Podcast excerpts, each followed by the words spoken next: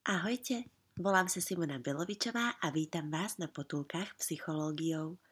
V nich sa snažím predstaviť vám psychológiu tak, aby pre vás bola užitočná. Vítam vás na štvrtej potulke s názvom Rogers, čo dal psychológii. V mojich podcastoch sa budem veľa pýtať a budem rada, ak si otázky skúsite zodpovedať. Verím, že týmto spôsobom spolu dospejeme k poznaniu a vy aj ja strávime príjemné chvíle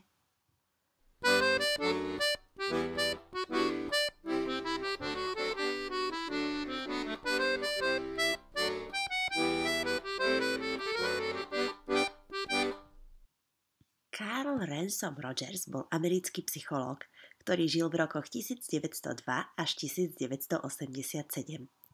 Je to môj najobľúbenejší psychológ a je vplyvným predstaviteľom humanistickej psychoterapie, ktorá upozorňuje na nemožnosť poňať psychológiu prírodovednými metódami.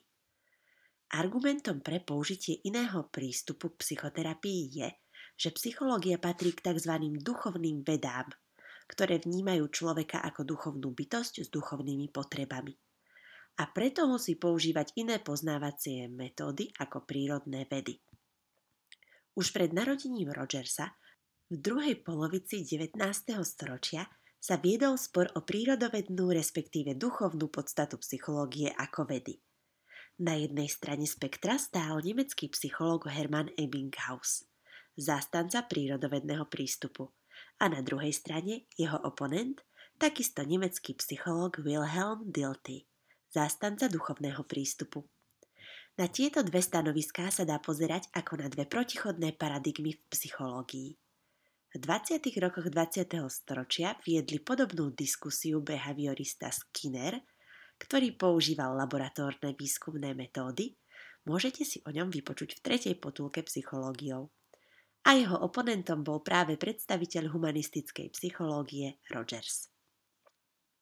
V čom sa Rogersové metódy odlišovali od Skinnerových?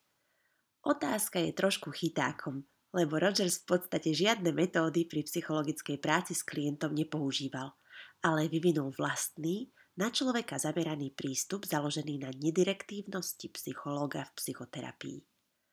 Kým vám ho predstavím, chcem ešte vymedziť Rogersovú prácu voči Freudovi a Skinnerovi. Spomínate si na druhú potulku, v ktorej som rozprávala o Freudovi? Rogers mal s Freudom spoločné, že obaja používali iné poznávacie metódy ako prírodovedné a tým sa líšili od Skinnera či od prvých psychológov, psychofyzikov, o ktorých som rozprávala v prvej potulke. Freud a Rogers pracovali s prežívaním človeka, s ktorým Skinner vôbec nepracoval, pretože spomedzi dvoch základných kategórií psychológie sa zameriaval iba na správanie a jeho upevnenie odmenami a trestami. Rozdiel medzi Freudom a Rogersom je ten, že Freudové metódy sa zameriavali na prácu s nevedomím, najmä metóda voľných asociácií, hypnóza a výklad snov. Kým Rogers sa zameriaval na prácu s vedomím klientov. A viete, čo má Rogersová psychologická práca spoločné so Skinnerom? Obaja používali vedecký prístup, ktorý zase vo svojej psychologickej práci nevyužíval Freud. Zhrnuté, Rogers mal s Freudom spoločné zameranie na prežívanie človeka a so Skinnerom vedecký prístup. Kým sa pustíme do Rogersovho na človeka zameraného prístupu, je potrebné predstaviť humanistickú psychológiu, kam patrí. Okrem Rogersa je reprezentovaná Abrahamom Maslovom, ktorý je autorom hierarchie potrieb. Na najnižšom stupni sú biologické potreby. Nad nimi sa nachádzajú psychologické potreby, istoty a bezpečia – ďalej sociálne potreby lásky a spolupatričnosti, úcty a uznania a na najvyššom stupienku je duchovná potreba sebarealizácie, známa pod psychologickým termínom sebaaktualizácia. Práve sebaaktualizácia je základným konceptom humanistickej psychológie a človek v nej aktualizuje, čiže naplňa svoj potenciál. Rogers tvrdí, že sa rodíme na svet s potenciálom, ktorý môže byť chápaný ako talent alebo rôzne druhy schopností. V Gardnerovom ponímaní sú to rôzne druhy inteligencií ako logická, verbálna, pohybová, priestorová, hudobná, interpersonálna, intrapersonálna, prírodovedná a existenciálna inteligencia. Podľa Rogersa, ak dostane dieťatko vo svojom vývine vhodné podmienky, dokáže svoj potenciál naplniť. Nazýva ich nevyhnutné a postačujúce podmienky rastu. Ak však blízki ľudia, najmä rodičia, zabránia dieťaťu z rôznych dôvodov v jeho psychickom raste, dieťatko si vždy vyberie podľa voľby rodičov, keďže je na nich existenčne závislé. Napríklad 7-ročný chlapček chce chodiť na tanečný krúžok. V Gardnerovom ponímaní by sa dalo povedať, že má vysokú pohybovú inteligenciu. Jeho rodičia však trvajú na tom, aby chodil na futbal – možno pod vplyvom stereotypov o chlapčenských záľubách, alebo preto, že jeho ocko sám rád hrá futbal.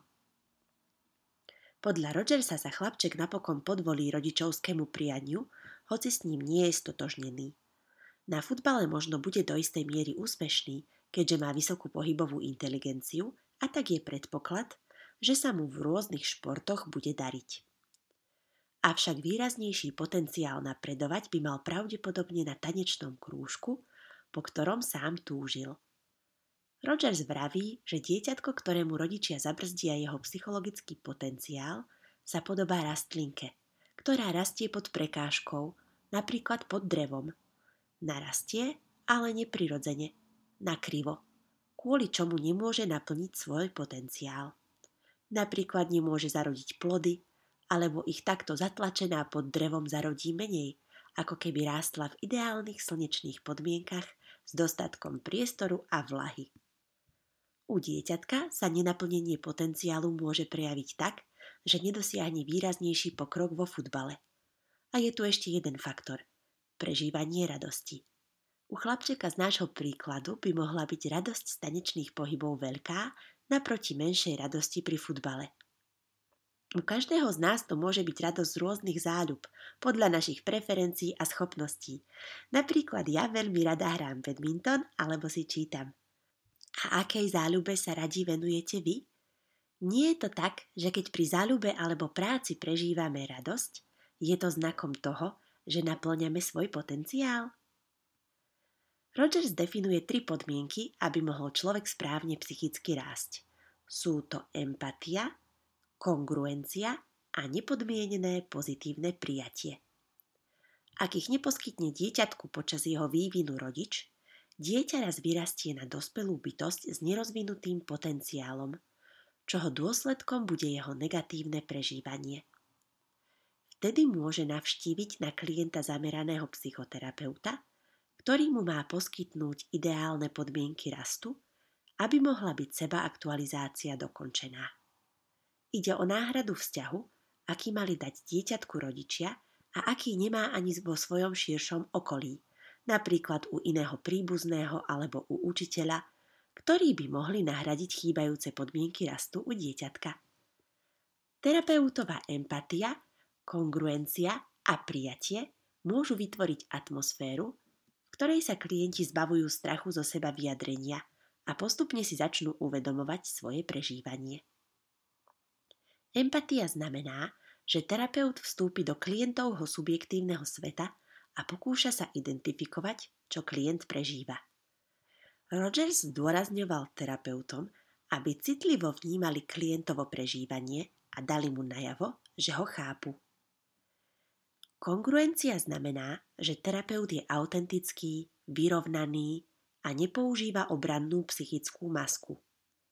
Rogers poukazoval na to, že kongruencia je aj podmienkou terapeutovho osobnostného dozrievania. Nepodmienené pozitívne prijatie znamená, že terapeut klienta vníma ako človeka hodného úcty, dôstojného, bez ohľadu na jeho stav, výzor či správanie. Na tento aspekt terapie sa vzťahujú termíny srdečnosť, prijatie a záujem. Ideálne pre dieťatko je, keď mu empatiu, kongruenciu a prijatie poskytnú jeho rodičia. Je to náročné, ale oplatí sa to. Poznáte niekoho, kto sa k vám správa empaticky, je pri vás kongruentný, čiže autentický a bezpodmienečne vás príjima v každej situácii? Rogers tvrdí, že úspech psychologickej práce s klientom nezávisí od metód, ale od vzťahu medzi terapeutom a klientom, v ktorom sú prítomné základné podmienky empatia, kongruencia a prijatie. Podobne úspech výchovy nezávisí od použitých metód, ale od vzťahu medzi rodičom a dieťaťom.